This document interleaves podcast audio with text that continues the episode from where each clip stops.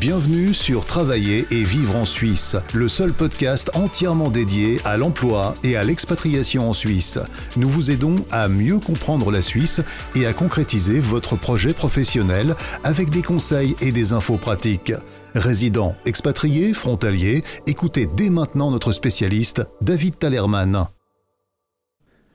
En 2025, dans certains cantons, 40% de la population résidente partira à la retraite. Ce n'est pas un secret, la population suisse est vieillissante avec moins d'actifs et plus d'inactifs.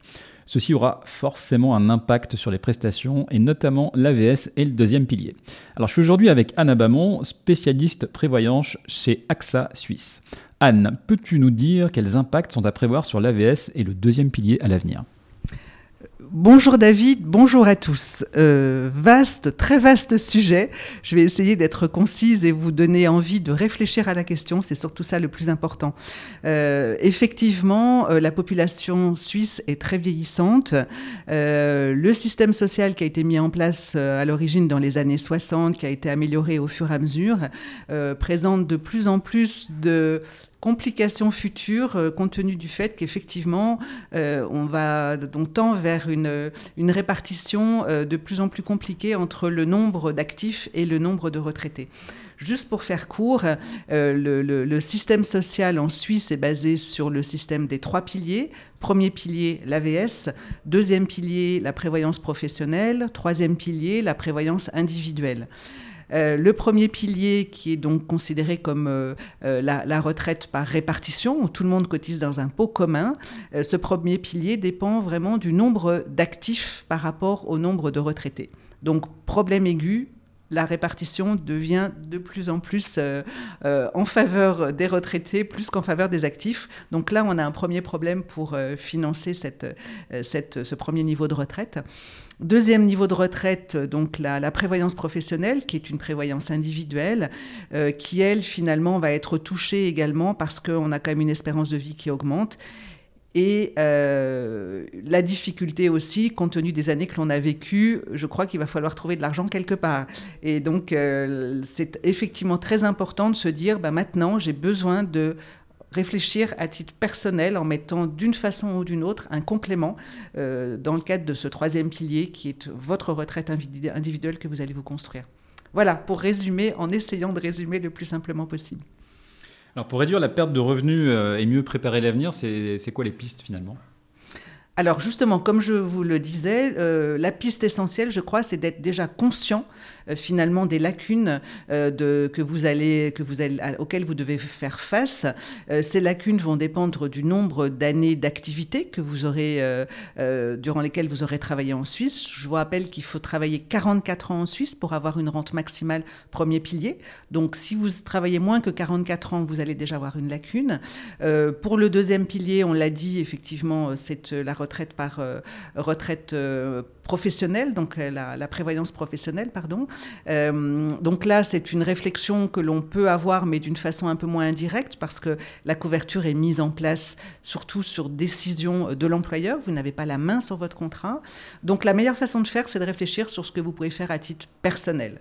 Et là, j'insiste bien, c'est vraiment la clé être conscient qu'il est nécessaire dès le plus jeune âge, dès que l'on a des capacités financières, de commencer à se dire je vais mettre un petit peu peut-être d'argent de côté ou réfléchir pour me constituer un, complément euh, complètement individuel. Dans le cas d'un étranger qui réside en Suisse euh, et qui n'a pas toutes les années euh, requises, hein, parce qu'il a forcément, notamment s'il est arrivé après 25 ans en Suisse, eh bien, il n'a pas toutes ces années de cotisation, quelles sont les solutions finalement? Alors, les solutions, il faut toujours regarder euh, finalement, euh, normalement, les années d'activité dans votre pays d'origine ou les différents pays que dans lesquels vous aurez, travaillé doivent vous permettre d'avoir des compléments par rapport à la retraite euh, suisse.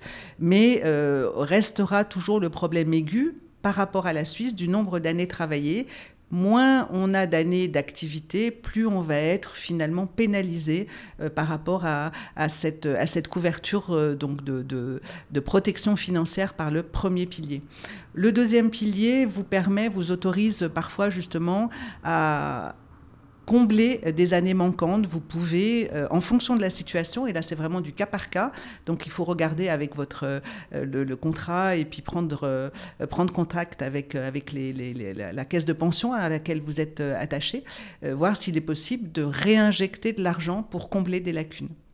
Ce sont donc les, solutions, outre encore, et j'insiste, euh, donc les, compléments à titre euh, personnel que l'on peut faire euh, donc via cette enveloppe troisième pilier qui peut être très large. Merci. Alors Anne, est-ce que tu peux nous donner un exemple chiffré de prestation de retraite? Qu'on comprenne bien en fait dans, quel, de, de, quel chiffre, de quel montant on parle. Alors, un exemple que l'on peut prendre d'une façon un peu simple, euh, une personne qui aurait un salaire euh, de 86 000 francs annuels en moyenne sur toute son activité euh, professionnelle, donc depuis sa, sa 25e année jusqu'à 64 ou 65 ans, puisque la retraite est à 64 ans pour les femmes, 65 ans pour les hommes.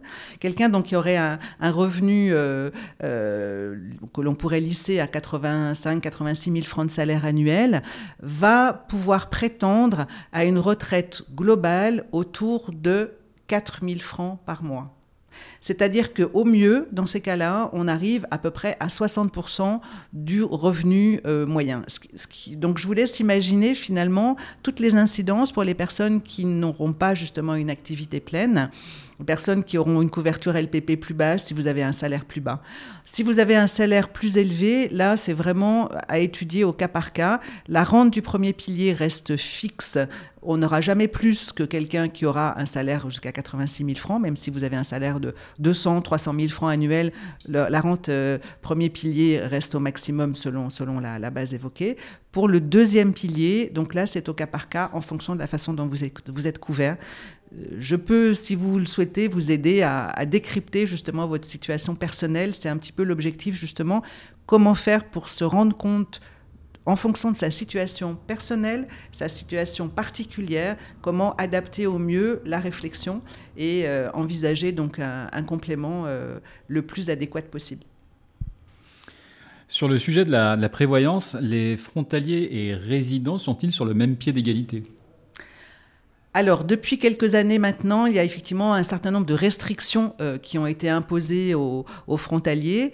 Euh, il y a encore quelques années, les frontaliers, en tout cas du canton de Genève, parce que tout dépend de quel canton on parle aussi, euh, les, frontaliers du canton de Genève qui payent leurs impôts en Suisse avaient droit en quelque sorte au même, avaient accès aux mêmes droits que les résidents. Maintenant, ça n'est plus le cas. Donc aujourd'hui, si l'on parle de nos amis frontaliers, seuls les frontaliers dits quasi-résidents, donc pour lesquels effectivement il y a une très très grande prépondérance de revenus euh, en Suisse. Seuls les, hum, frontaliers, donc quasi-résidents, peuvent bénéficier des avantages, là on parle des avantages fiscaux, euh, qui sont liés à la mise en place de ces troisième piliers. Troisième pilier, donc enveloppe euh, complémentaire euh, d'épargne. Pour, les, pour les, hum, les, personnes qui vivent en Suisse, donc les résidents, quel que soit votre statut, que vous soyez suisse, que vous soyez étranger, quel que soit le type de permis, enfin permis L, permis B, permis C, vous, vous pouvez prétendre euh, donc aux avantages liés à ces couvertures troisième pilier, donc couverture de, de prévoyance individuelle.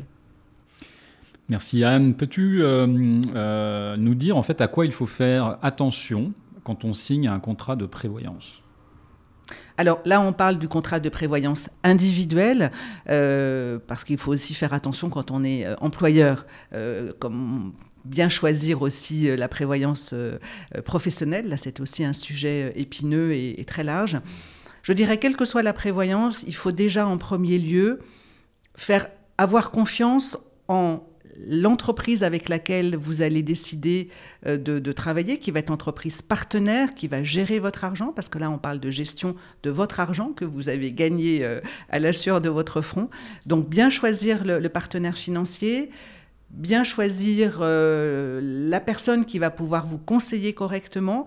Malheureusement, dans le métier de, l'assurance, euh, certains professionnels le sont plus ou moins, en, utilisant des termes euh, un petit peu choisis. Donc faites très très attention au choix du, partenaire.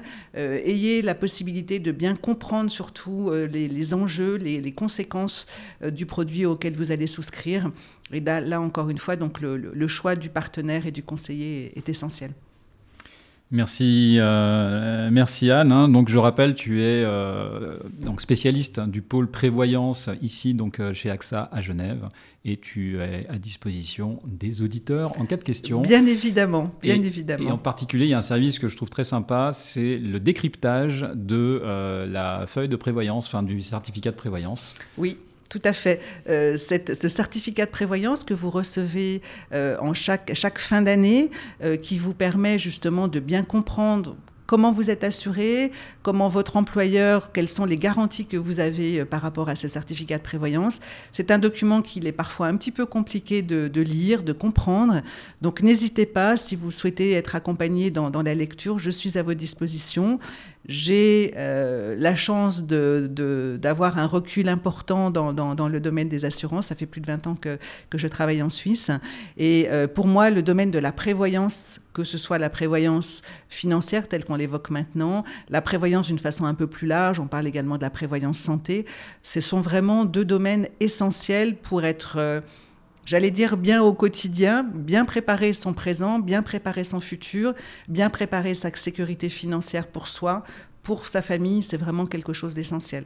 Donc je suis à votre disposition, n'hésitez pas à prendre contact avec moi directement, je me ferai un plaisir de, vous accompagner et répondre au mieux à toutes vos questions. Merci de nous avoir rejoints pour cet épisode de Travailler et vivre en Suisse. Abonnez-vous à ce podcast et notez-le. Visitez le site www.travailler-en-suisse.ch pour plus d'informations sur le sujet abordé aujourd'hui et pour accéder à encore plus de ressources et d'informations.